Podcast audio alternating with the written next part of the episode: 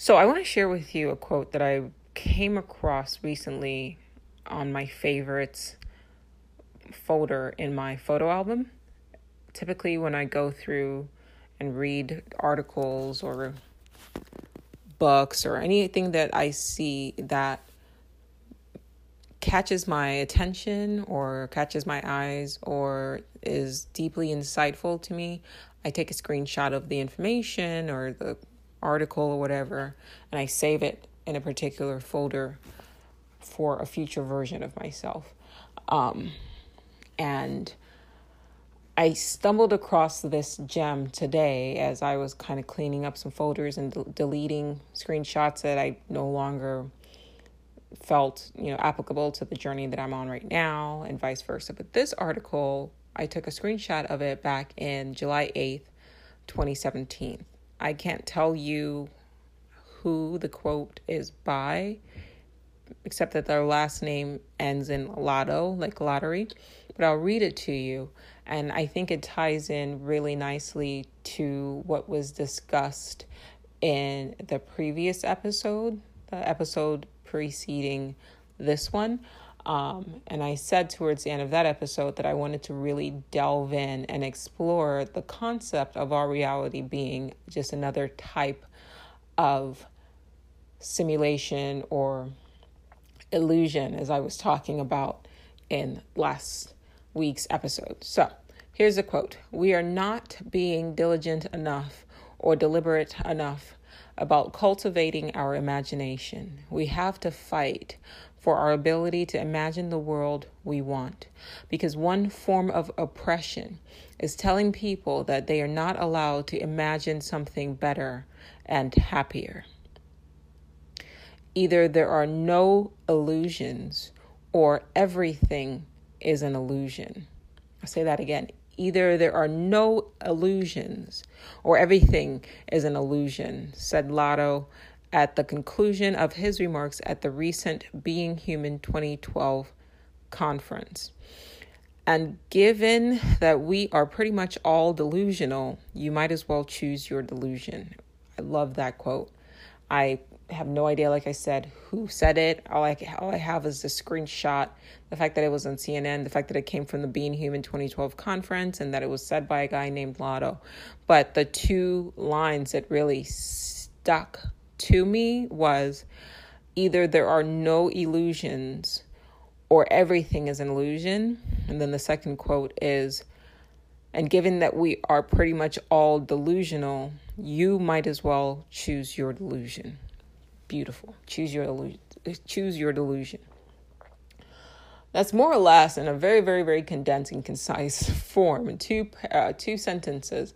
Is basically what I was getting at in the previous episode, where I talked about you can't dream, right? We dream and we say that that's an illusion, some sort of false reality but while you're in the dream, it feels real. So you can't have a dream and say, well, that's an illusion, even though while you're in it, it felt real. You can't watch a movie and even though you're caught up in the illusion of it and it feels real, right? When you watch a movie or a TV show, you can feel your heart race. You can feel the goosebumps on your skin rise and the hair stick up. You can feel tense. You can feel like your pupils will dilate. So your body is physically reacting, physiologically responding to the images that you see on the television, and yet you know on some level in the back of your mind that it is a type of illusion. Doesn't matter though, quote, illusion or not, your body still reacts to it. So either we have to re examine what the word illusion means.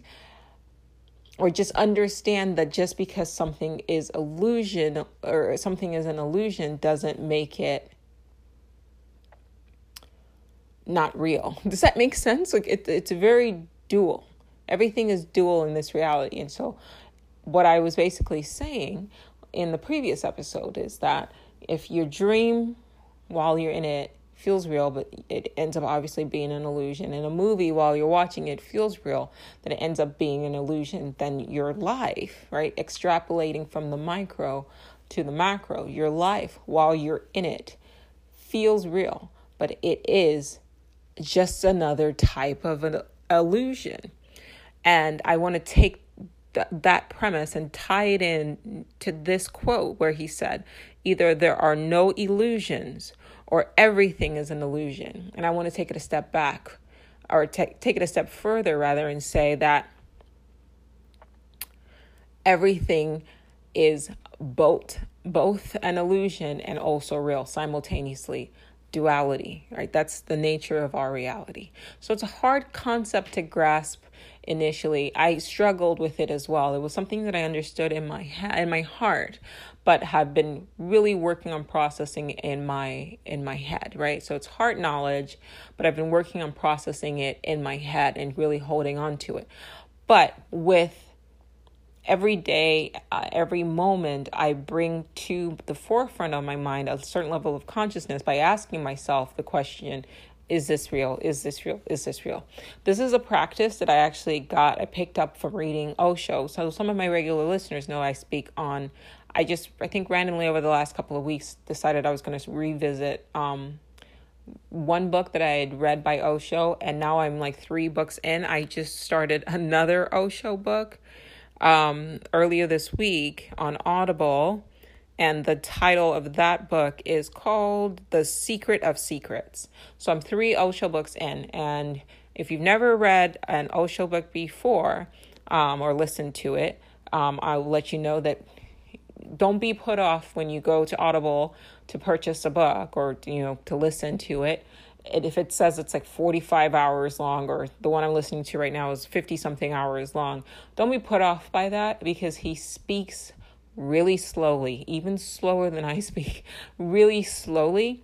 Just utilize the um, the speed aspect that should come with Audible, and just increase the speed to whatever sounds comfortable for you, and that will severely cut down the listening time so that you're not spending like a, a month or something like going through this information because he speaks slowly and he takes very long pauses. And as I said in the previous episodes, if you have heard of Osho before, whatever you have heard of it, either of him rather, either positive or negative, disregard it and just try to go into it if you've never listened to him before, or if you listened to him a long time ago or you know, attended one of his conferences a long time ago, try to go into it again, but with an open mind. With the approach of I'm just going in and it's not even about the individual, right? Don't make your practice, don't make your study um, about him, right? He's just a persona. Get the information that he's presenting because a lot of the stuff that he says is paradigm shifting, mind altering stuff. And so I, you know, I, I, I love his jokes. I think it's funny. The guy passed away, I think, in the '90s. So per, there's no really personal attachment to his aura or his story or the gossip that surrounds him. I personally don't care too much about the life that he specifically lived. I don't think it really matters. A quote that he repeatedly states in all of his lectures, I've noticed, and I'm three lectures in now, is um, you know, don't point, don't look at the finger that's pointing to the moon, right? Look at the moon. Um, so he's the finger pointing to the moon. I don't really care about the controversy around him or however he really lived. I like and I have enjoyed listening to him because a lot of the information that he has presented has been really helpful for me in seeing our our world, our reality, our simulation in a different light. And so I'm grateful for that. So that's why I'm encouraging you to do the same. So, one thing that he said is if you want to learn to lucid dream, you ask yourself throughout the day, is this real? Is this real? Is this real? And if you do that for months, eventually you will ask yourself that same question while you're dreaming, and then that will be the cue that wakes you up. I've taken that and I took that a step further, and instead of doing it like in order to get myself to the point where I can wake up while I'm dreaming and have a lucid dream, I do that throughout the day, period, because that is a constant, it's like a mantra for me. It has become a mantra for me. And it's a constant reminder to me that just as when I'm watching a show, a TV show, and I'm going like, why are we why are we yelling at this character on the TV for behaving a particular way? I, I pause to remind myself it's just a show. It's just a show. This is not real and i'm doing my i'm doing the same thing now in my own life in, in when i interact with people to avoid getting caught up in the criticism and the condemnation and the judgment uh, the judgments that we are all sort of hypnotized by as we live our lives so that's what I want to share with you guys today. You know, throughout the week, I'm, I'm so grateful to have you guys listening. Um, you know, I'm sure you guys can relate. It's hard, I guess. Um, well, people have told me it's hard finding other people to talk to about these sort of things. And when I see that more and more people are listening and, you know, referring their friends, like that's encouraging to me because it means that more and more people are becoming more conscious and more open to perceiving reality in a way that's different than what we've been programmed to perceive reality. And I my hope is that by sharing the thoughts that I have, I have these random thoughts that I have throughout the week that I go, you know what, that would be great to share on the podcast. I bet you somebody can get something out of that. I love having the outlet and I love having listeners more and more tuning in and listening. Um, and I, I'm truly grateful for that. And I, and I hope that, you know, it's helpful at the very least so you don't feel like you're alone, you know, with your thoughts and with your observations. Um, but also because it, it, to me, I think it inspires people. My own podcast inspires me to view the world from a different perspective and like from a more sort of uh, not uh like so absorbed in it that you get lost in the story. Like we're more as an observer right and a viewer right so consciously. And um and the more and more i'm able to do that on a daily basis and, and avoid getting caught up in people's drama and, and and that's not a judgment. It's just saying that if you live unconsciously you will get caught up in people's drama you will create your own drama. That is the nature of the simulation. I've said in my other podcast, uh, Dark Oracle's Guide to the Multiverse, I've likened this reality to a sort of futuristic virtual reality um, entertainment type of system where you embody different personas. And I'm going to expand upon that on this episode. So throughout the week, I've been thinking of like, okay, how do I like really delve into it? And this is like a very creative approach to perception to our perception or present per- perception of reality, right? So I want to do what the quote that I started this episode about, um, or I started this episode with. I want to do what the guy Lotto basically says that we should do, right? He says we have to fight for our ability to imagine the world we want because one form of oppression is telling people that they're not allowed to imagine something better and happier. So we live we live in this world right now and a lot of a couple of things kind of popped into my mind like this week. For example, um, the cushion on my painting chair gave out, and while I was painting, I didn't realize it until I got up. And when I got up, my back was like in an extreme, like just excruciating, excruciating pain. And in the midst of the pain, one I've mentioned in past episodes how I actually, when I feel pain, instead of just resounding myself to, oh my God, this is painful, and then just feeling the pain, I actually try to dissect the feeling of pain and I ask myself, okay, why is this painful? What is pain? And I really delve into that. And I've noticed that you can toggle and use your mind when you pay attention to something that's painful. You can almost transform something that is painful to a pleasurable experience. If it's a pain in the back, it, you can administer a sort of pain relief just by becoming super conscious of what that feeling is and dissecting it with your mind and approaching it logical. Okay what what is that? Like okay is that is that pressure? Is this a sharpness? It it feels like like pain uh like pleasure right? If you take a if you are in pain right now, which more than likely you are, right? That's the one thing about this reality that I've noticed, at least personally for me. For the most part, a lot of days, um, a lot of my days are filled with pain on some level. Either it's pain from slouching or a lower back pain, or like I tried to do my nails yesterday, and the nail that I put on was like too small, so it like dug into my skin. So I took the nail off. Um, but there's like still this residual pain. So as I'm talking to you guys, I'm touching my finger where the the uh, the nail was, uh, the artificial nail was, and it feels, you know, it feels what I would interpret as as pain. But it's funny because the more I keep kind of trying to ask myself, okay, I, I've labeled it pain, but what does it really feel like?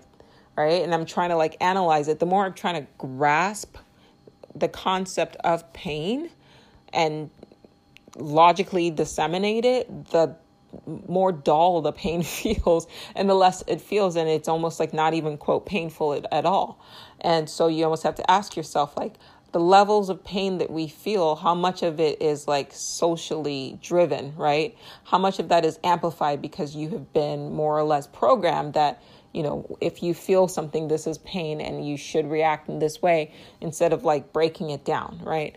And I've talked about this in previous episodes, so I apologize for the repetition for my regular listeners, but, you know, I've spoken about um, uh, Stoic, um, Seneca, and Montaigne, they wrote in their books about how like other cultures deal with pain compared to like Western cultures, and it's simply because their society's experience or cultural experience with pain is different from ours, right? And so pain more or less is objective.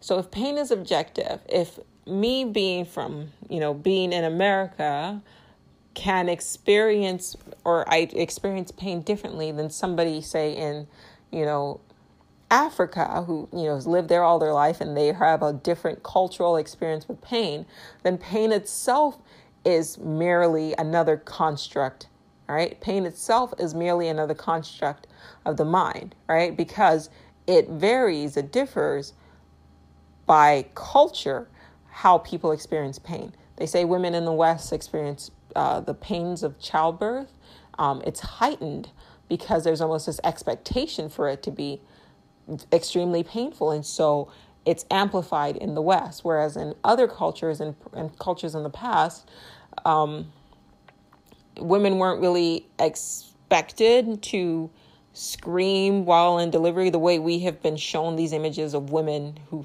truly suffer in childbirth. And as a result, their childbirth and their pain tolerance is actually higher because they don't expect it. They don't expect the pain to be as intense as we expect it. Um, I've been trying to like, I have been trying to wax myself. Um, and I talked about this, I think, in quarantine self care tips. Oh, real quick, um, side note: if you're gonna follow the nails tutorial on that on that episode, just go ahead and use a super glue on your nails. It's fine because I I try to do it like gluing the nail to the gel bit, and then the gel like kind of was like I still had to soak it, and I'm like, yeah, I don't want to soak it. I kind of like when the the nails just kind of pop off, because um, it also then I can just glue it back on. Anyway, so side note, way side note, back to to to topic. Um, so yeah, so pain differs, right? The feeling of pain differs depending on what society that you're in. So then if that's the case, then it's not something that's across the board. And then if it's not something that's across the board, then it's it's a cultural construct. And if it's a cultural construct, then it's just another type of an illusion. And so if it's an illusion, then you can by becoming conscious of the processes behind it, you can lessen the effect of the illusion on your psyche. That's just pain, right? Um, so I, I thought of, you know, I, I was thinking about that. Why is it that we, throughout our lives, for the most part, constantly are feeling pain, but and simultaneously, right? Like you, you can not simultaneously, like suddenly, you could be sitting minding your own business and you stand up and you feel a throng of pain. You never stand up and feel like and get an orgasm. Like what? What's that about?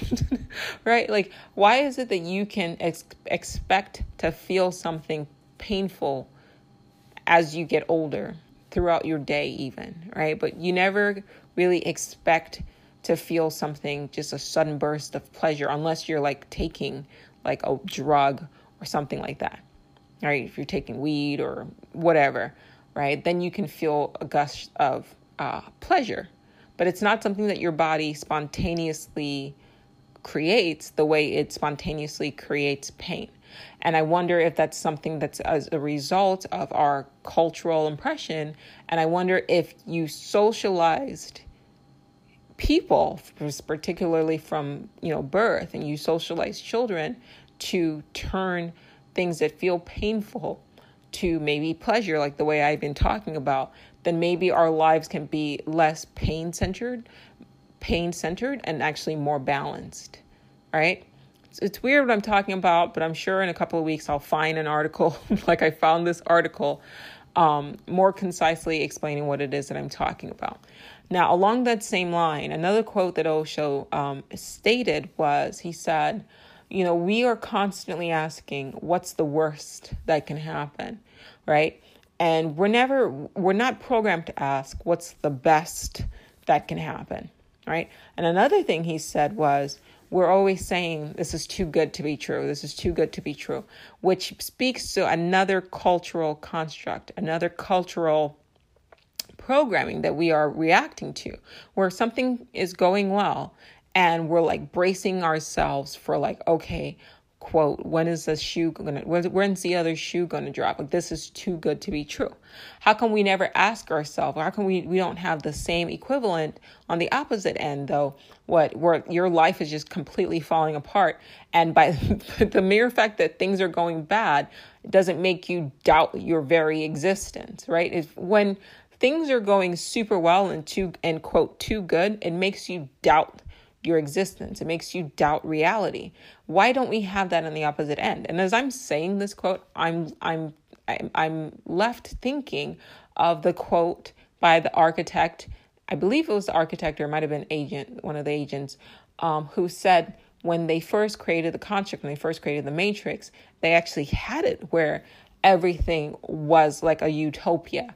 And for some reason humanity the you know the mind of, a, of the human beings could not accept everything being good as reality. It needed conflict. It needed stress. It needed strife. It needed pain. It needed suffering in order for the for the reality to quote feel more real and as I'm saying that quote, I'm thinking of my podcast. I think it was episode 15 titled Wake Up Neo, which I'm now realizing that that quote that I just mentioned from The Matrix was clearly the inspiration to what I was talking about on that episode, where I said that it is our suffering that makes the simulation feel more real. Right? We live in a we live in a reality. We live in a in a construct where everything is dual. But then, like I said, if we can experience simultaneous outbursts of pain, right, then where's the balance of that? Without drugs, there has to be a balance of that. Why can't I, if I can get up and suddenly feel a rush of pain in my back, why can't the opposite happen? Why can't I get up and suddenly feel the same random rush, but of like an orgasm, of, of pleasure, right? Clearly something is happening or we're almost out of balance on the opposite end. And given the nature of our reality being a dual you know a dual reality if there's light then there's darkness. If there's shadow then there's light. If there's um, pain then there's pleasure. If there's black then there's white. If there's up then there's down right? There's everything yin and yang is everything in this reality is duality. And that's in that if that's the case then one me feeling pain every day but not fe- feeling the same level of pleasure on the opposite end, right, means that I'm out of balance somewhere. And if I'm out of balance somewhere, it's not because I want to feel pain. It's that somehow on some level I've subscribed to some some belief, some ideology that pain, that suffering should be, you know, the norm or is normative. And I've accepted that as real and so I am psychically or psychologically manifesting suffering for myself.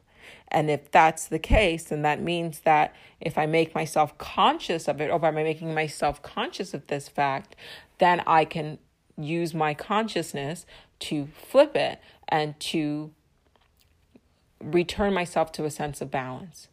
And when you say things like, this is too good to be true, that should that should bring you pause and that should ask yourself in a world that's as balanced as the one that we found ourselves in why is it that we are programmed particularly in this culture to accept horrible things as normative rather than being a sign of something, you know, not being right, right? But when something is good, like we are programmed to to be fearful of things going too well, right? As being a sign of something's not quite right. I really want you to think about that. Like I really really really wanted you to take what I've said and I'm repeating it for a reason, but really meditate deeply on that and then think about how that has applied to your life and the life that you've constructed for yourself.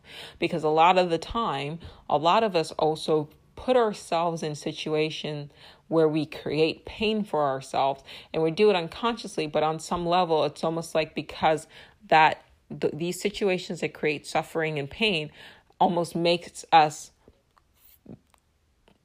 it it strengthens the ego, right? And it makes the ego feel real. It, ma- it makes your experiences feel real. It makes the simulation feel real, and that's part of the construct, right? To me, in my opinion and in my observation, the mere fact that there's no counter to that, right? There's no counter to that. Where when you're saying, you know, something feels too good to be true, but we don't say something feels too bad to be true tells me that that's just further evidence that we're in a simulation to me. And the mere because that's something that is existing without balance and if it's existing without balance then that's uh that's been that's a that's somebody's tampered with the with reality in that sense to make it so that on one level people are basically programmed to accept suffering as normative but then pleasure as um, a sign that something's not right. Really think about that. And then, if that's the case, take that mindset and then apply it to your life and then say, okay, well, I, I don't want to live like this. I don't want to live in a world where I'm accepting that suffering means that this is real. Right? So, look at, let's take 2020 we are, have now gotten ourselves in the situation now where anything bad happens, everybody throws their arms up and go, oh, it's 2020.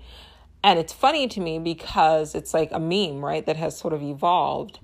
And we've got fi- fires in California. We've got um, hurricane that's about to hit like um, the Gulf. And then NASA is saying that there is a an asteroid that's going to come close to hitting the United States, or I, should say Earth rather. I don't think the United States, but it's going to come close to hitting Earth um, in November and everybody chucks their their hands up and go, "Oh shit, 2020." And I'm like, "Yo, like no, stop doing that. it's like we need to stop doing this." First of all, um California's always catching on fire. Like it's hot over here. first of all, like we've been having fires. Like have we forgotten? This is not a 2020 thing. We had fires last year. We had fires a couple of years ago. We had really really bad fires and, and it keeps happening consistently. Like I remember like you could see from San Diego, you could see the the smoke and and all of that, and there was like you know air advisory warnings and things like that. This is not brand new to 2020. It's not like we were living in a fucking utopia, and then all of a sudden all this shit started happening. And usually, right when there there are fires, shortly after that, there are hurricanes. Like this happens every year, folks. This is not brand new. And then as far as the asteroid is concerned, um, if you actually read the article, it says it's like a 0.41% chance of the asteroid like even coming close to Earth. But because we're caught up in this 2020 like meme now, we have allowed ourselves to accept negative events as normative especially in the year 2020 and not and and very few few people very few people pause and go, to me, if that's the case, then maybe this is just further evidence of us being in a simulation, right? And those people are the ones who are pausing and they're saying, this is too bad to be true. It's almost like finding yourself in a nightmare and realizing, like, there's no way this shit is real. I mean, how could it just be one thing after another thing after another thing after another thing? I need to wake up, right? But for the majority of people, one thing after another thing after another thing after one another thing that's negative that happens in their lives isn't a wake up call for them. It's for them, it's actually something that encourages them to keep suffering because to them, it makes life feel more real. And on the opposite end, you have people who they have, you know, they have luck or, or they achieve, you know, fame or wealth or whatever, you know, from a very young age. And life almost to them because they're raised in the same society that programs you not to say this is, you know, too bad to be true, right? And to question when things are too good to be true. They almost live what should be good, happy lives. They almost live um, miserably. And a lot of them end up committing suicide because they're living in a society that has programmed them to think to, you know, if something is, quote, too good to be true, you know, brace yourself kind of thing. Right. And all I'm saying is balance it out. Right. Stop and ask yourself if, if I can say, oh, this is too good to be true. Right. I can also say, well, what what's happening right now is too bad to be true.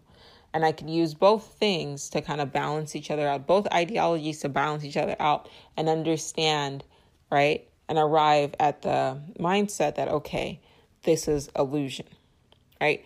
Either there are no illusions or everything is an illusion, right? Either there are no illusions, which is not true, or everything is an illusion, right? So now let's talk about the ego. Let's tackle the ego. On my other podcast, The Dark Oracle's Guide to the Multiverse, I discuss um, what the ego is. And to me, the ego is the persona. It's the false mask. It's the per- it's the person that you see in the mirror that you have identified as yourself. It's your body, right? And your body is a it comes pre-programmed with its own voice, like the inner monologue that you listen to in your head that you think is you and that you mistaken for you isn't really you. It's the voice of the body and it has its own personality and it's all ego, right? It's almost like having a car that has like a very, very, very hyper um, specialized Siri, right? And the Siri has its own name and its own personality, its own behavior. And then imagine now being in this car for like the majority of your life, right? And you think that that car is you, right? because you can't get out of the car for the most part, right? I mean, some people can have out of body experiences or whatever, but imagine like you're born in this car. It's a machine and it allows you, it's like a VR machine slash AR machine that allows you to kind of drive around and navigate through Earth, right? And you can't leave the car. And every time you look in the mirror with your car, all you see is the car, right? After a while, you start thinking you're a car kind of thing. And now imagine that car has its own personality, right? And there's you, the driver, but there's also the car with its own personality. But because you're so identified with that car, you start to mistake the car's Siri or Alexa as who you really are, as your thinking voice, right? But it's all part, it's just part of the program, right? So your body, your mind, is just part of this program. it's not evil. It's not bad. It's just part of this pro- of this program, the simulated reality we've all found we all find ourselves in.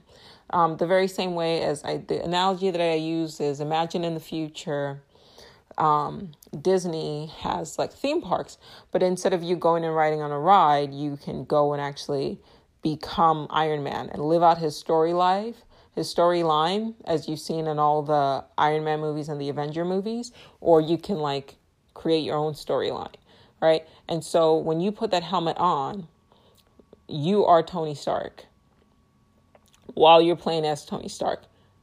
You think you're Tony Stark, so the the life that he lives in all the movies that you're seeing becomes your life, and you feel what he feels, or whatever. And then at the end, when he snaps his finger, and you know, um, spoiler alert, uh, kills Thanos, um, uh, if you haven't seen it at this point, anyway, uh, then you take the helmet on and then you're back to whomever you were before you put the helmet on.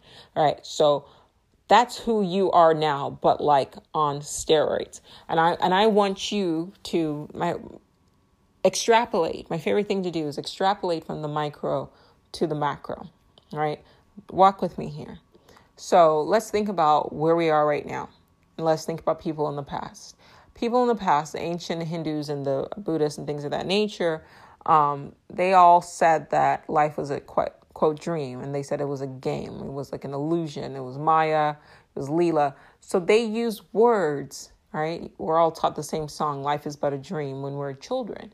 They use words to describe they used the words that they knew and they had to try their best to describe the reality that they found themselves in particularly for future generations. So they used words like illusion like dream like maya like leela like a false reality. Same thing with uh, Nietzsche, same thing with Schopenhauer, with all these other thinkers. They all kind of said the same thing that reality is a false construct. If they would have had access to a VR helmet, they wouldn't have used the word dream or illusion because they would have had a different word and they when they put once they put the helmet on and they look and they look around the people who the ancients who said this is, you know, uh, was it mm, Plato? Plato's allegory of the cave. If you would have given Plato a VR helmet, say you can go back in time and you hand, no, you go back in time, you grab Plato and bring his ass here. You set up a camera and you put a helmet on his head and you give him a remote and you turn the game on. Plato would have been like, "What is this called? What is this HTC Vive called?" And you would have said, "It's uh, so you're playing a simulation." He would have taken the helmet on, t- taken the helmet off rather, and would have turned to you, shaken your hand, and said, This is exactly what I meant in the allegory of the cave. We are in a video game, right? This is a simulation. Life is a simulation. But they didn't have electricity back then and they didn't have access to the technology that we have now. So they used the words that they did have access to, like dream, because they everybody dreamt. Everybody dreams now. Everybody dreamt then. So to say life is a dream, you really have to pause and ask yourself, okay, what did the people back then really mean by that? Why would they use the word dream, right, to explain reality? It could have been, they could have called it anything, anything, any choice of words, but they said dream, they said illusion, they said game, right? Those are the words that their vocabulary and their life experiences afforded them. But if they had access to the same technology we had now, then they would have used the word simulation. And you know this. Man. Okay? So now let's think about what's happening now. So after 2020, we're going to start seeing an increase in technology, an increase in VR, an increase in self driving cars, right? So technology is going to keep evolving, and we're going to basically start creating another simulation within this simulation. And we already do that. I mean, people play video games forever. You know, they spend all day, they get up in the morning, and a lot of people like actually abandon their quote real life, which is just this waking reality. They will abandon their, their real lives for games. I mean, to the point where, you know, the, in Japan, there have been issues of like young men creating virtual girlfriends because they can't connect with like real, quote, real women, right? So, what does the quote say? Either there's no illusion or everything is an illusion, right? And it's just a type of illusion. So, what I'm saying is this imagine right now our present timeline, okay? YouTube, what do you think? What do you imagine YouTube evolves into? Well, or or TikTok, right? Or Instagram? What do you imagine those sort of apps evolve into? Right? What's going what would happen is basically those are the ancestors, right? TikTok, um, HTC Vive, YouTube, uh, Instagram. Um, these are all quote ancestors for a futuristic version of a type of simulation where we're living in right now. Elon Musk and I forget the physicist that he was quoting. Um, not gonna remember right now. Anyway, but he was saying like this is more or less um, an ancestor simulation, right? And for me, I think Oregon Trails. I don't know if you guys are old enough to have played Oregon Trails in school. That was my first, one of my first introductions to computer gaming, right? I mean, we all had like our Mario Brother game and Game Boy and Nintendo and things like that. But to sit at a computer and you know move the mouse around, that was my first sort of interaction to computer gaming was Oregon Trails. And Oregon Trails was like an ancestor simulation. And so Elon Musk and the like, I can't think of the scientists right now who basically said that there's no chance that this is base level reality and there's like a 25% chance that we're living in a simulation. Um, I'm saying there's a 100% chance we're living in a simulation. So I'm taking it uh, three steps forward. Um, I can't think of his name. Anyway, but imagine the precursor to that game. Well, those the precursor to the simulation reality that we're in now, right? If you watch Altered Carbon, um, is that a good reference? Forget Altered Carbon. Um, back to what I'm saying. It'll come to me. Um, but the precursor to this world that we're living in now would have to be something like a TikTok and a YouTube and an Instagram, right? And what I mean by that is this if these apps become more and more ingrained in our culture, you're going to start seeing more and more people, you know, opening accounts and broadcasting their lives, right? You, everybody's got like pretty much everybody's got an Instagram account now or a Facebook account or some sort of profile on the internet on, in their cyber world where they have a, a, cyber name a cyber handle and they film their lives every day and they upload it into you know clouds into servers for other people to watch what do you think like a hundred years from now, something like that would evolve into? Well, it would evolve into not us filming stuff on our phone. Like the next step is okay, we're getting away from our phones. And I saw something about once again Elon Musk talking about he wants to implant some some some stuff to our brains, right? So we can stream music directly into our brains. Well, the next thing is just being able to have like an ocular camera where you're not setting up a you know, setting up a camera to film you anymore and then uploading it. This is all happening in your mind. And now people are watching your life from your eyes the way they watch your life now, but from your phone.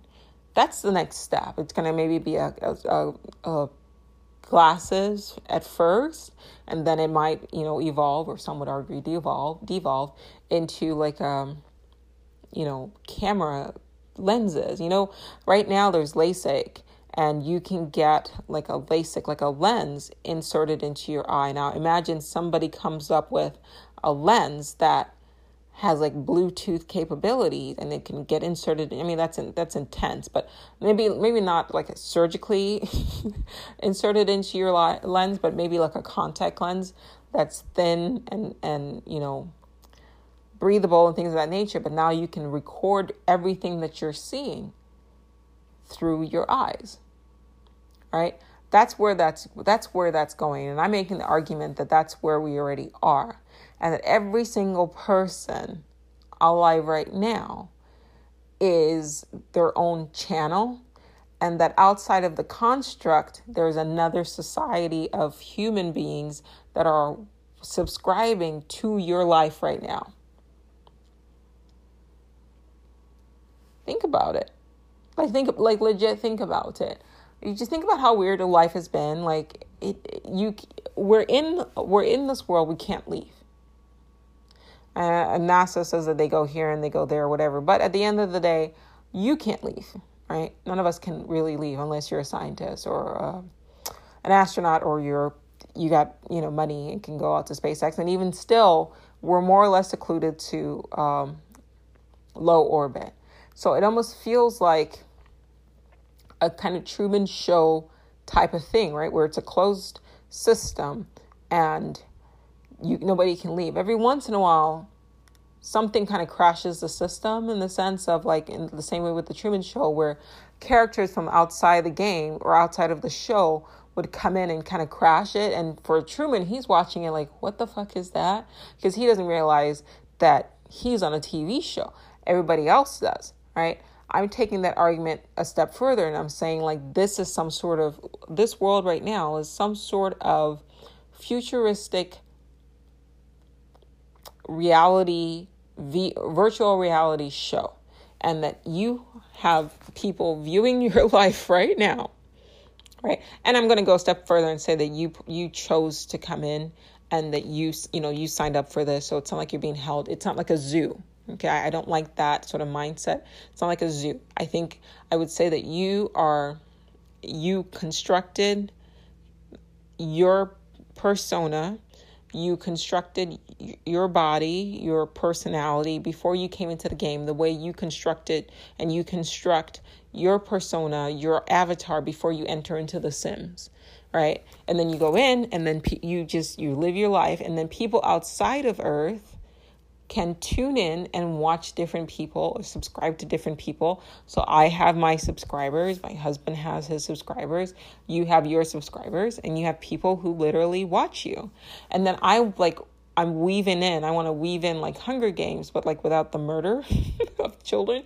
Um, in the sense of like you, if you are entertaining enough, um, you could get sponsors that will, you know, come in and will somehow you know send you money because all of a sudden like you find yourself like walking and you see a $20 bill on the floor and you don't know how it got there or you get a promotion or whatever. My argument is that this is existing. This is occurring outside of the game where like your viewers or something are like chipping in and then they're affecting the outcome of your life right?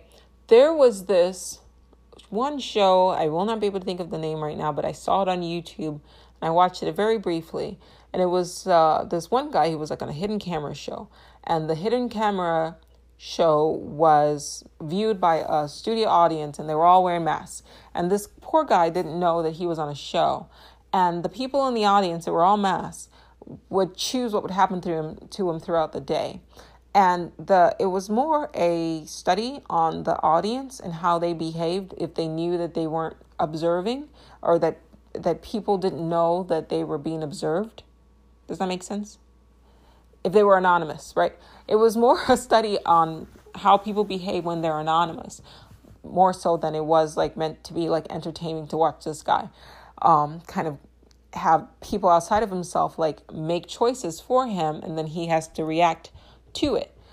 Um, long story short, what the show proved or showed was that when people are allowed to behave uh, if people are giving when people are given masks or people are given like the air of anonymity they behave in very sociopathic ways. So if you catch your life you find that your life is sort of out of control and there's this bad things that keeps happening you might want to pause and like look around and say okay is there like a, a studio audience right now watching me that I'm not aware of that's like navigating my life, you know, for their entertainment. And I'm saying that as I'm saying this, like I know like people are thinking like, oh my gosh, is this like a paranoid delusion to think that you're being watched and things like that? No, this whole episode has just been more along the lines of what I was talking about and what I mentioned in um, the quote that I read at the beginning of this episode, which is just allowing people the freedom to imagine something different, right? He says better and happier, but I'm trying to take you down that path. If you could start with something different, then you can follow up with something better or happier, right? So just bear that in mind. Um, I'm not trying to feed anybody's like feelings of paranoia or anything like that. Just trying to present to you a different perspective on the nature of reality. If you can imagine that our world is some form of entertainment, right? That's all I'm saying. So it's more fun. It's more fun than serious, something to think about. There is a chance that it could be true. We don't really fucking know, right? That's part of why you're, you know, while you're in the game, unless you break the, the third wall, which I guess I'm kind of doing right now by talking about this. Um, but maybe that's what I do on my channel, right? Maybe that's like, I said to my cousin, I said, whoever's watching me, if, if, if my theories are accurate or precise, whoever is watching me is you know probably the type of people that are really into like bob ross because that's all i do is paint. Like all i do is paint and i talk or whatever and some people might be really into it. I mean people are really into bob ross in our reality so but i i do genuinely try to go out of my way to avoid any kind of drama and any type type of chaos as i possibly can. And it's funny because what he said to me in a different conversation was that um, so his girlfriend is um, Mexican, and her family they watch a lot of novellas like uh, telenovelas and i don't know if you've ever watched like a mexican like telenovela but they're really dramatic and he says it's interesting because it almost seems like a result of them watching these telenovelas makes it so that their lives become sort of just as dramatic as the shows that they're watching. And what I said to him was, Well, how do you know that you know the television shows that they watch that they watch and they you know they binge watch if you're doing that unconsciously it could very well influence your actual life you know? And then i said we'll take it a step further. How do we know that that's not like the lives that we live just in general aren't largely influenced by our basically like there's an underlying desire for our ego. Remember I said that there your ego is the persona and the personality of the persona that you've more or less you think it's you when you look in the mirror. Uh, terminologies I've used be- before is that you've uploaded your consciousness into this avatar that you call your body, that you call yourself, but it's not really yourself. It's a construct. It's a pre-programmed, pre predetermined construct um, of a personality that you created before you entered the game, or maybe was created for you, like in the case of Iron Man, and then the real you kind of logs on and enters into this reality. If you're if you find yourself living a life that seems more like fiction than than it should be, maybe pause and ask yourself like why all of this stuff is happening, and is your life entertainment for people like in another multiverse?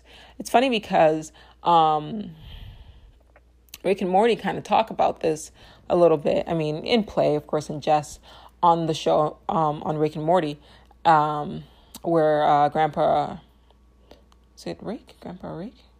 Yeah, Grandpa Rick, like he breaks the fourth wall and he talks directly to the viewers and he's like, I know that I'm on a show. And I guess that's what I'm trying to do now with this episode.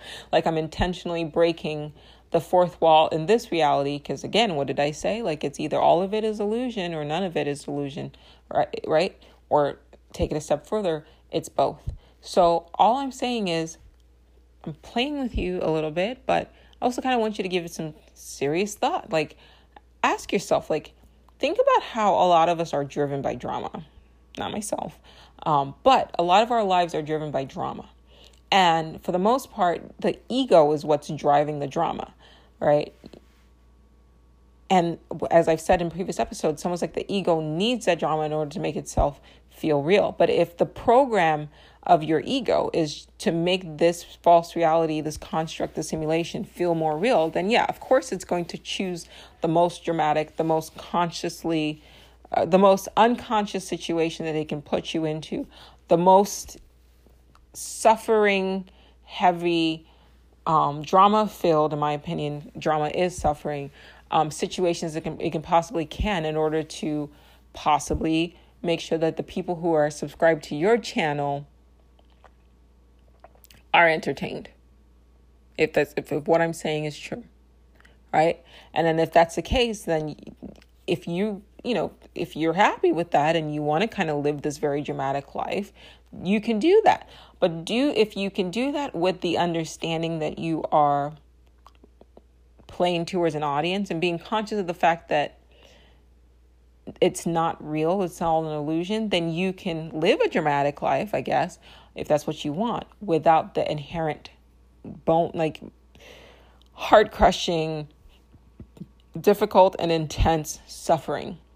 I always kind of wonder um, when I watch shows, and movies, what differentiates like a good actor from like a quote bad actor? It is subtle. It is really subtle, but you can you can almost you can obviously not almost you can always tell like the Rock, for example, when if you watch some of his older movies, Dwayne Johnson, I think it was like The Rundown, like he was trying to act, right? And then as he's gotten more seasoned, like he's become more himself. And I I remember watching the rundown and going like, what is it about Dwayne Johnson in this scene that where I look at him I go, okay, he's clearly acting, but then when I look at like um Rosario Dawson standing next to him, it's like she's not acting kind of thing. Right? What makes somebody a quote bad actor or acting badly? and I've kind of guessed like, is it the eyes? Like, is it what they do in their eyes? I don't know. I honestly don't know. All I can do is kind of guess. I'm sure somebody who's more seasoned in acting could probably, you know, cue me in. And if you're listening to this on YouTube, feel free to leave me a comment and explain like what makes a good actor versus a bad bad actor. But if I had to guess, I think it's on a on a level it's it's belief. Right? It's the belief. So it's almost like method acting.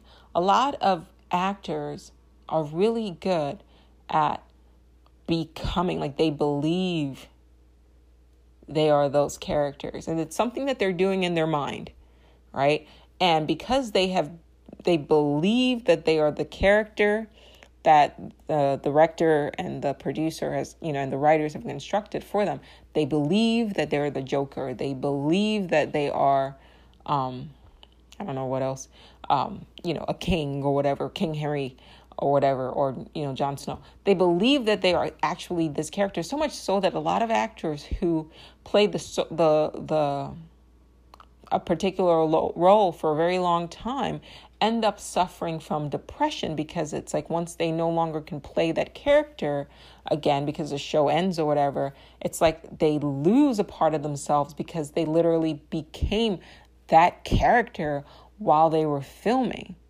right? While the show was on air. And i'm saying if your brain i love I, i'm loving this episode right now. I'm patting myself on the back because um, it's so great. Like i'm looking forward to listening to, to this episode.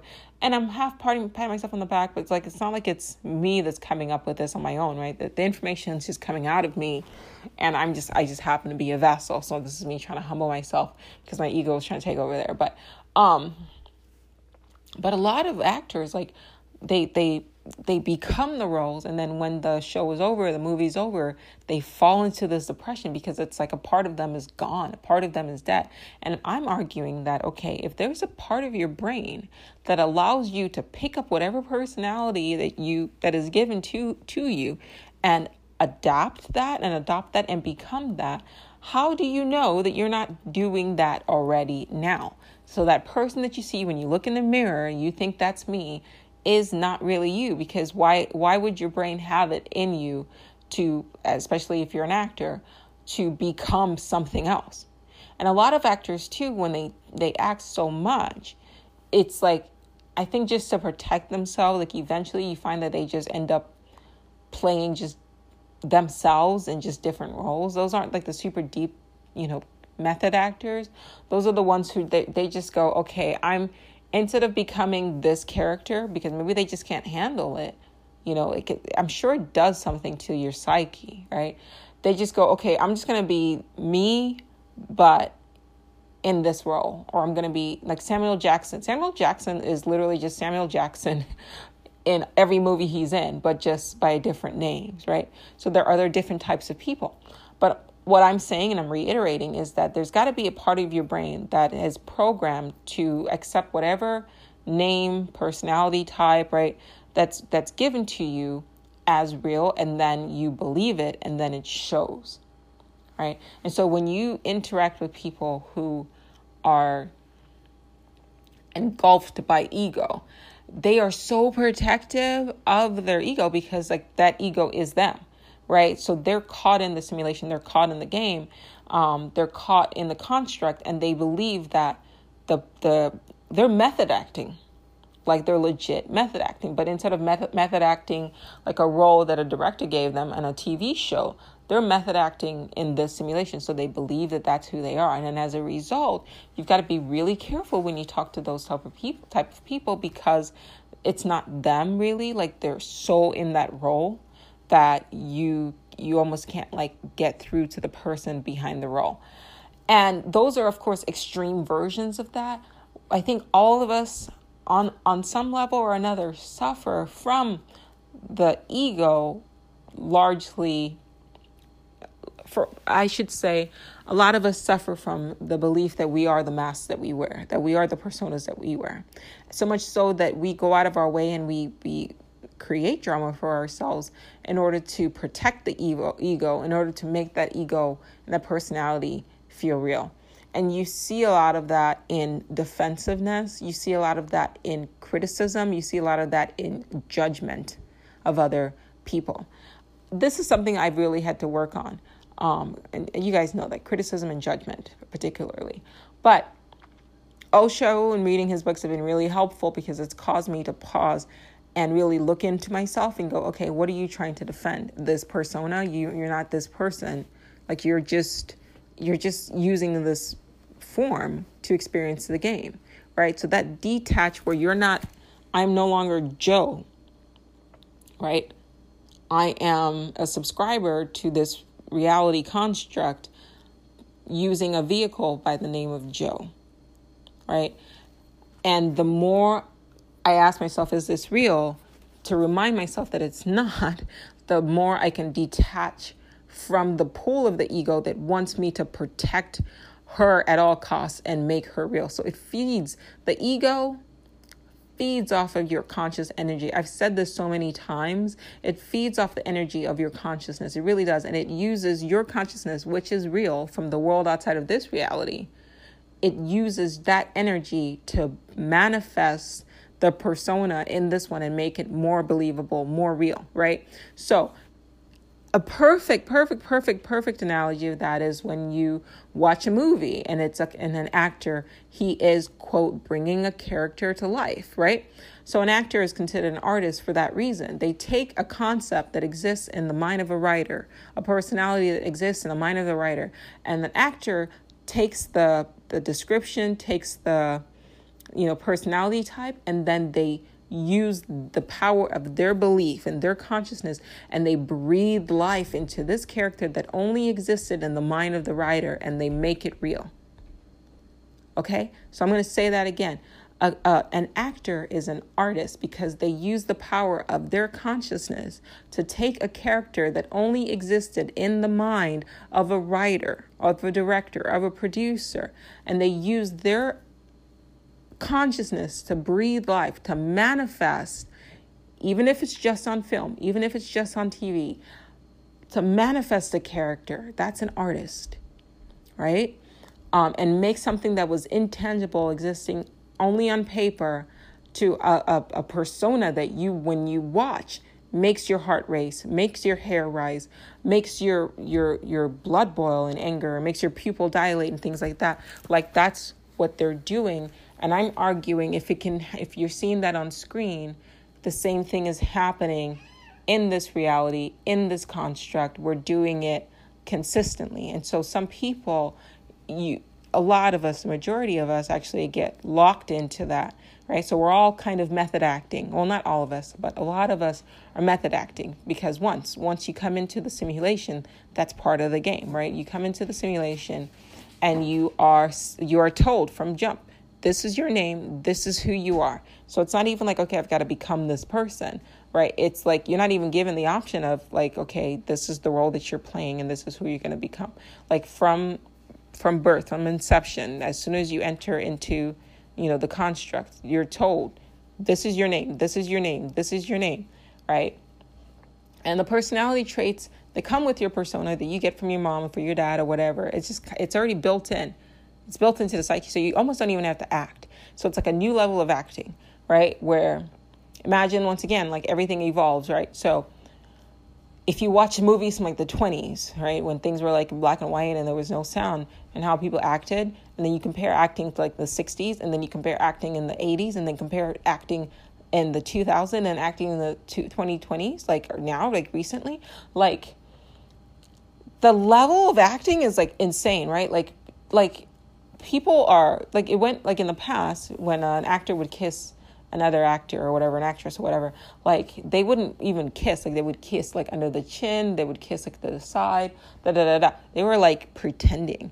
Now it's like people are kissing like dead in the mouth like there's like spit like it's, it's like are you guys acting or are y'all just like doing this? And there have been movies even where like mainstream actors, I can't think of one right now, but I think Shia LaBeouf, where mainstream actors like legit have had sexual intercourse on camera. So it's not even like they're, you know, it's not like pretending anymore. Like that things are becoming more and more and more and more real. Where like you're taking a character where if you take in a character in the same script and you gave it to an actor in the 80s, right? Versus an actor, I mean, that would be actually interesting to see um, versus an actor in the 2000s or 10s or whatever, and then you watch them execute the lines, you'll see that the way that they go forward with it is vastly different. It's vastly different. Like, let's see, let's compare Captain Kirk in the classic Star uh, Star Trek episodes to like uh, Captain Kirk by I think Chris Evans is his name, one of the Chris's.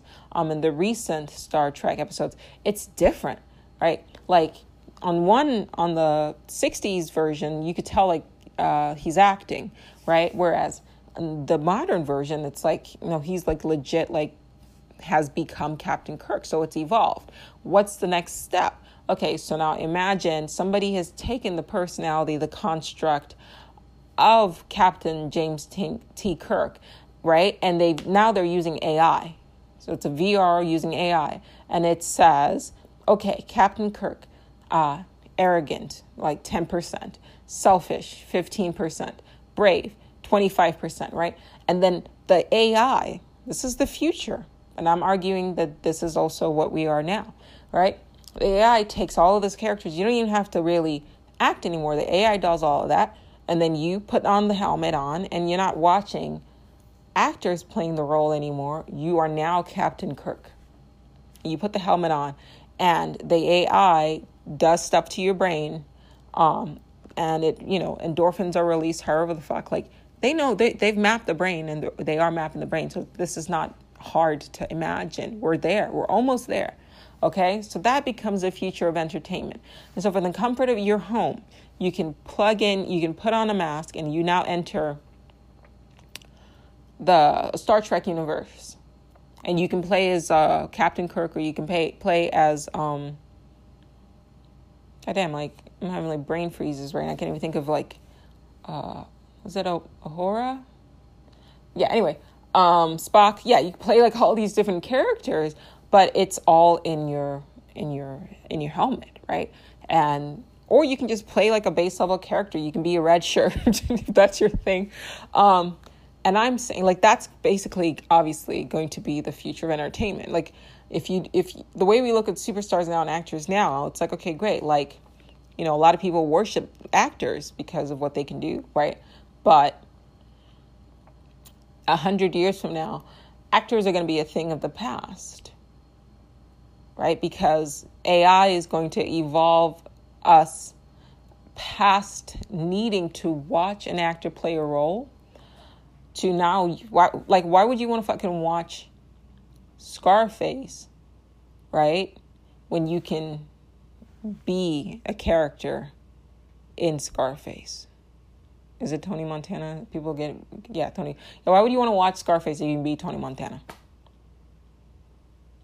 right? Majority of people, some people might be cool with watching, which I'm saying, this is why I'm saying, like, there are people who are outside of the construct watching us right now, right? But there are some people who would be like, nah, fuck that. Like, why would I want to watch Scarface? I, I want to feel his anger, right? Because right now, when we watch TV, it's more we empathize with the characters or we sympathize with the characters. So when they're scared, we kind of get a little scared or whatever from watching that because there's like a trick in your mind kind of when you it sees something it, it kind of imitates it. Now imagine it's a VR simulation that you put on and you're not watching an actor play the role anymore. The the set has already been designed. Like those guys are still going to be in business. The set design would be great, camera would be great, great, or whatever. But you can either play on your own or you can play with other actors and which are other subscribers and so you you play as um, let's go back to the Marvel universe and you want to play as Tony uh, play as Tony Stark you can log in the way you log into World of Warcraft and it's not like okay so you're the Tony Stark or whatever you just happen to be the Tony Stark in that server. Um and then there's somebody else that you may or may not know like your neighbor or something like that or somebody in China they decide they're going to play as Pepper, and now you're playing together and you're interacting with people across not just, you know, the world, but across the multiverse. And they're all logged into this one game, and now they're just having these experiences. But it's not just your game, that's just one server. There are other servers that have other Tony Starks, have other people who are able to play with them um, as well. And that's what a parallel multiverse is. It's just another server. All right, so so think about that. This is fun stuff to think about. So after all of that, now get back to your ego.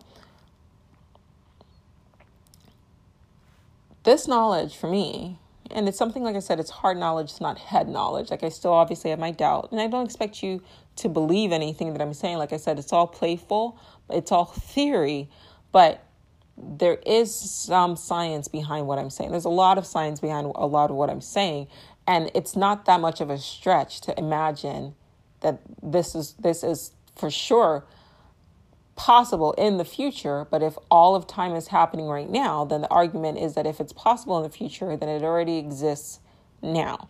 All right. So, knowing all that in the heart, at the very least, has helped me when I deal with people because now my approach to people is instead of judging a person next to me, and like if I drive past somebody and they cut me off, my old self would be like, You're a fucking idiot. Right. But I don't call a character on a TV show a fucking idiot because I now I understand as a viewer, as an artist, I know the the detail as an artist and a writer. I know the detail that goes into, you know, okay, what do I aesthetics? What are the aesthetics for my character? What do I want her hair to look like? What do I want her to smile like? What do I want her to smell like? What how do I want her to walk? Like a lot of writers take a lot of time to birth a, a persona, right? To create a character, to give it a personality, to make it that much real. And, and, and a lot of personalities, when you watch a movie or TV show, are very quirky like they're very interesting. Like in previous episode, I mentioned Monroe in uh, the Grimm TV show. He's one of my favorite characters because of his build is very interesting. I find him very unique. I like the way that they have him wear his hair and his his facial hair and the way he behaves. And you know, thought went into that, right?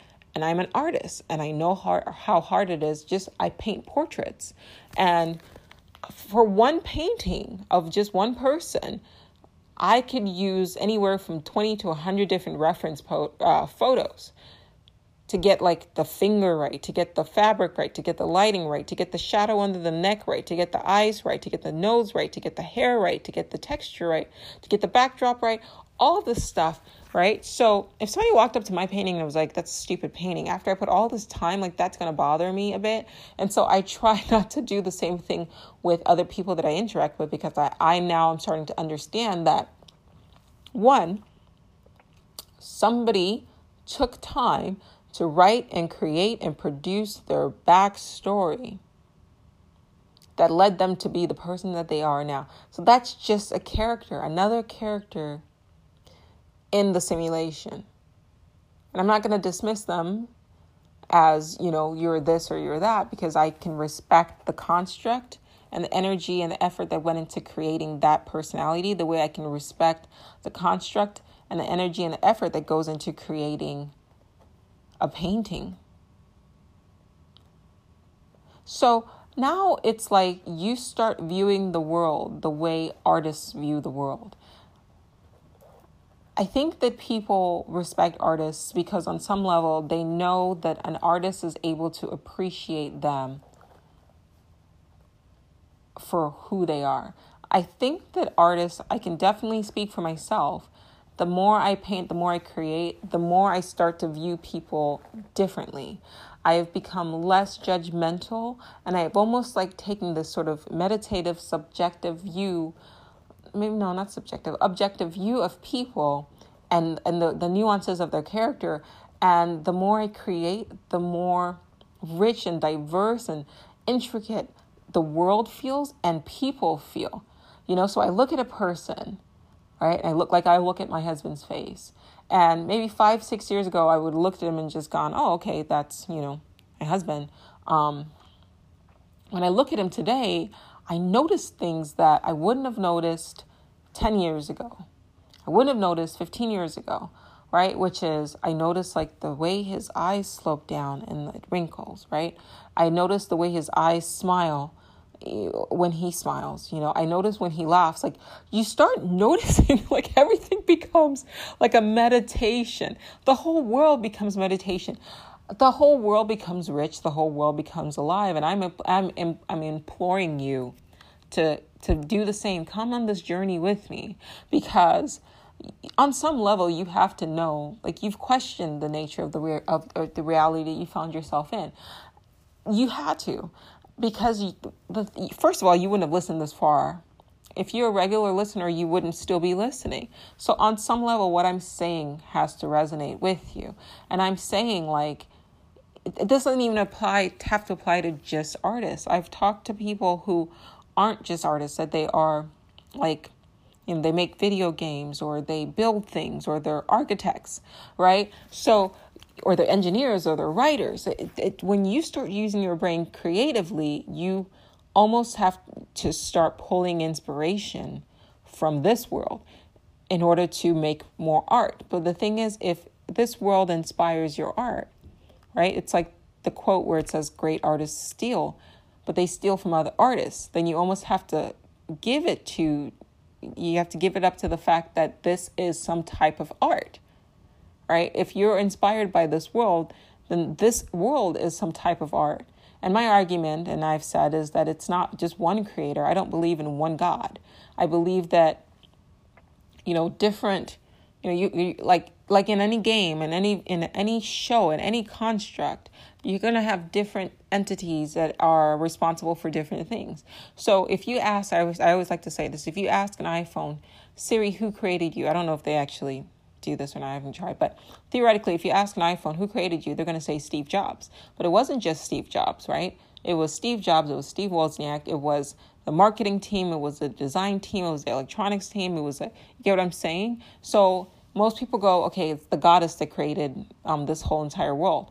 And I'm like, well, if this is a simulation and, and put ourselves in a capital capitalistic society many years in the future, um, or a socio-capitalistic society many years in the future yes maybe one person might be the head of it the way like uh, jeff bezos is like the head of amazon but it's not just just jeff bezos running everything it's not just jeff bezos that's in charge of delivery and in charge of amazon prime and in charge of whole foods and no like he might have been the you know the idea person but it takes a lot of people to get a concept like Amazon going. It takes a lot of people to get a construct like Apple going. And it takes a lot of individuals and a lot of consciousness to get a construct like this reality going.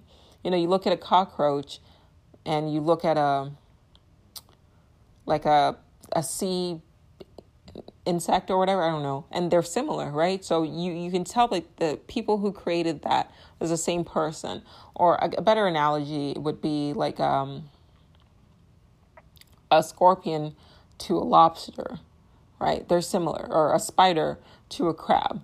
They're similar. So there's an underlining theme there, right? The same way if you compare an, iP- an iPhone to an iPad to a, a MacBook to a you know, an iMac, right? There's an underlining theme, different shapes, probably obviously not as intricate as what you see in nature, but there's an underlining theme, right? So it's one company, but different um, uh, sections responsible for different things, right? But all one uniline, unilining, underlining, um, uniform uh, aesthetic throughout. And so there's a uniform aesthetic throughout our reality as well.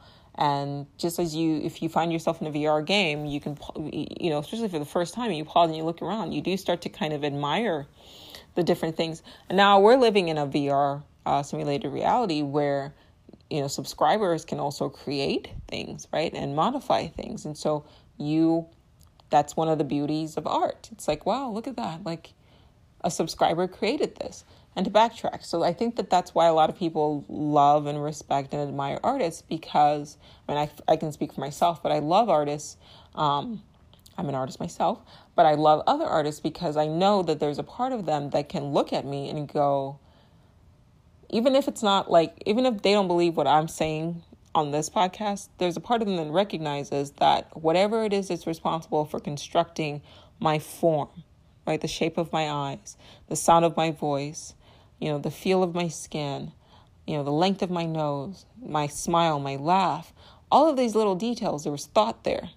You know, scientists, which are just the worst. I apologize if you're a scientist, but honestly, like, I should say biologists, the, the ones who want us, oh no, take it back, not scientists, because that's not fair, because that that includes physicists and all that. And I have the deepest respects for physicists because they're the ones who are actually going down to you know the micro level of things and saying that you know this is all emptiness, this is all illusions. But uh, evolutionist, evolutionarist.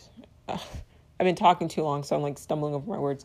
Anyway, they tell us that all of this came from nothing. I'm not saying you have to believe in the biblical God. I don't. I'm not saying you have to believe in, you know, a man's construct of what God is. I certainly do not. But to say that all of the intricacies, the math, the science, the the design, the like all of the beauty, the color schemes, the aesthetics that we see every time you see a sunset, to say that there was just a bang and all this happened by accident is so fucking insulting. like like I am it angers me because it's like you wouldn't walk into a museum and assume like the audacity to assume that everything you see at the at the MoMA was just by accident is an insult and a spit in the face of the people who gave their lives to create the forms that we see every day when we go to a museum or when you view an artist's page, you know, or go to their website or you go to an art gallery. Like to just say that all of this stuff that we see is an insult. And it's also an insult to artists because it's like to devalue all of that as accidental. It's like, no wonder you have people just throwing paint on the canvas and calling that art. Like that feeds into that. You know, a lot of serious artists put a lot of time, effort, thought, mind, consciousness into their work you know and when they're not actively painting they're they're actively observing. And to just say oh that's all by you know by accident is so dismissive and so disrespectful like the audacity.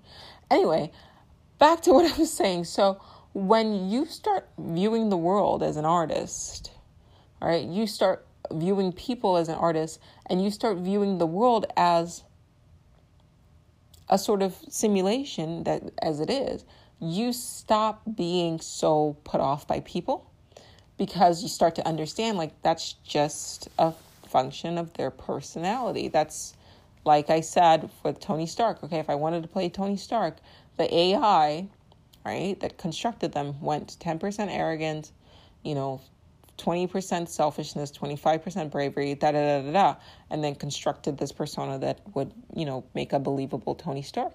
Well, if your neighbor is John Smith or Anna Nicole, you know, or whatever, and they're acting like assholes, you know, the old you would look at them and say that person is an asshole. But if you can switch your perspective from a part, you know, from somebody who's participating in the illusion to somebody who's observing an illusion, it's like being awake in a lucid dream. All of a sudden, you're not caught up in the dream, you're not caught up in the illusion of it. You take a step back and you start observing these characters like you would in a lucid dream, and you go, you know, that's an interesting character.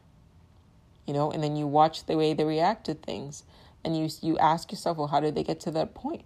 And if you're a writer, you go, I'm going to steal that for my story.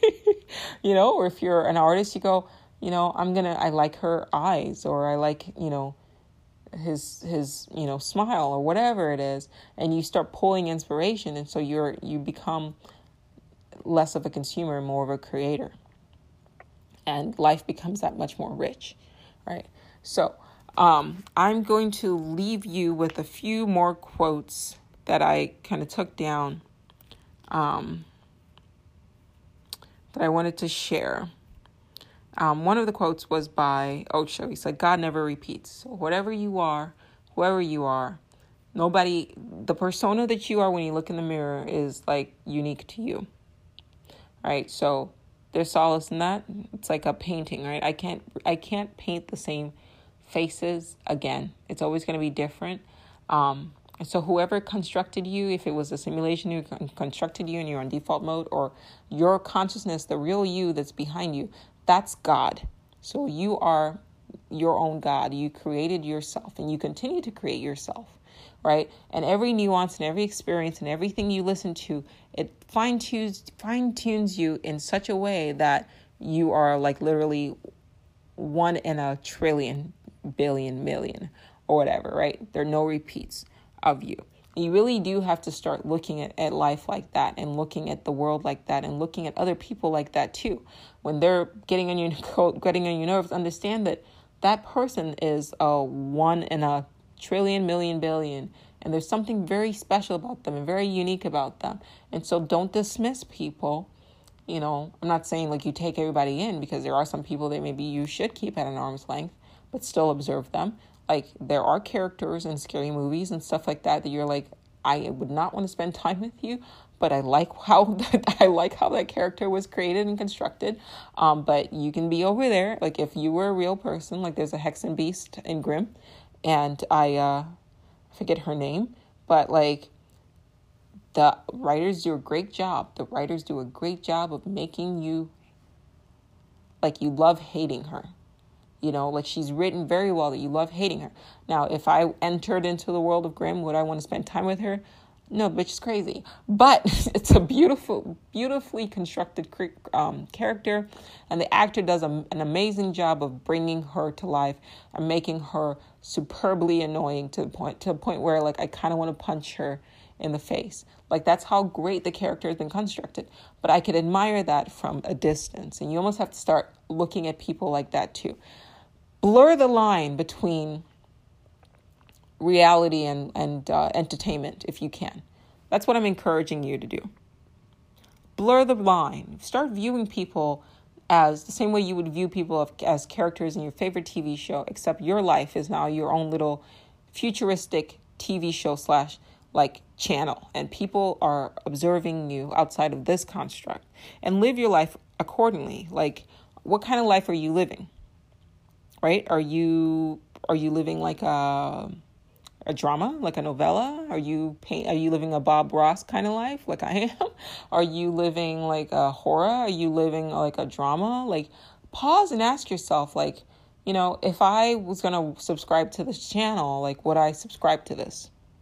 All right, and if you wouldn't, change stuff. You are the God of your life, just like you are the creator of your channel, creator, right? You are you. If you have a YouTube channel, you are a YouTube creator, right? And it's your channel. So your life, your persona, your the personality you see that you believe is you is you in some way because you constructed you constructed that. You constructed the vehicle, you constructed the character. The way people always ask me like are my paintings me? They are me in a way because I constructed the character. If my husband went to go paint oh, like women the way I, he wouldn't be able to paint exactly you know the way I paint because he is completely different right? So there are there are elements of myself in these paintings right? And i think a lot of people are able to see that which is why they ask are you painting yourself? I am not but i can't help but influence my art. I mean that's how it works right? Right? So life is god. Experience all the dualities. There is no purpose in life Life is its own purpose. Forget the past, forget the future. This moment is all. I'm throwing all that at you at the, at the at once because I want you to think about when people ask what's the purpose of life? What's the purpose of YouTube? What's the purpose of TikTok? What's the purpose of the purpose of Instagram? What's the purpose of Facebook? It's whatever you decide it is. Right? There is no purpose. Life is God. Right? Life is creation. Right? You create life and life creates you. There is no purpose to this, right? You're the one who gives it purpose.